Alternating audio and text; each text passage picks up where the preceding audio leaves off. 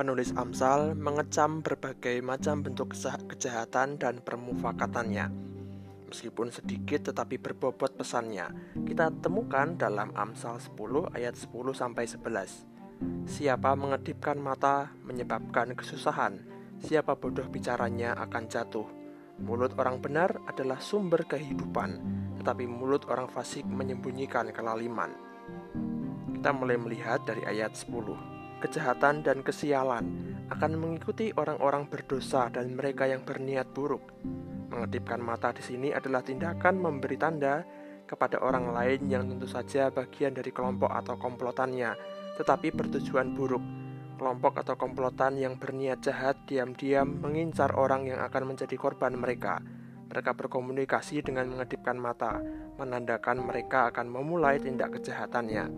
Hal tersebut disebut menyebabkan kesusahan, baik kepada korbannya dan juga kepada diri mereka sendiri sebagai pelakunya. Ada juga pelaku orang jahat dan orang berdosa yang ceroboh, sehingga ia jatuh dan rugi karena perkataannya sendiri.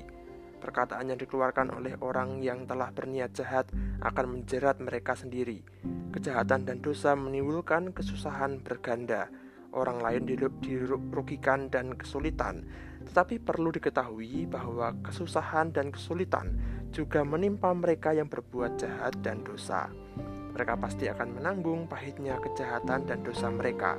Salah satu dasar keyakinan ini adalah Tuhan yang tidak berkenan atas kejahatan dan dosa dan membela kepada mereka yang lemah dan menjadi korban. Kita kemudian melihat dalam ayat 11. Orang benar menunjukkan kualitasnya, salah satunya dari perkataannya. Perkataan orang benar mencerminkan dan berasal dari hatinya. Hidup orang benar berarti hidup sesuai dengan firman dan kehendak Tuhan dan hati yang dan hidup yang taat kepada Tuhan. Hal ini benar-benar menerangi hidupnya sehingga cahaya kebenaran, kebaikan dan kasih terpancar salah satunya dari perkataannya. Kehidupan yang benar disebut menjadi sumber kehidupan karena memang demikianlah yang akan terjadi dengan kehidupannya dan di sekitarnya.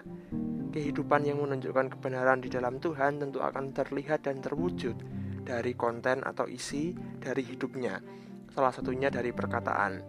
Tetapi sebaliknya, orang-orang fasik yang tidak takut akan Tuhan menolak hidup dalam kebenaran dan firman Tuhan. Mereka menyembunyikan kelaliman karena mereka lebih cenderung mengikuti keinginan dan nafsu mereka sendiri.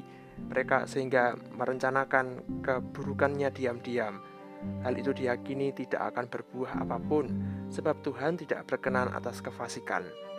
Dari Amsal yang singkat ini, kita melihat bahwa akan ada waktunya dan diyakini segera bahwa mereka yang berencana buruk dan jahat akan terjatuh dan gagal.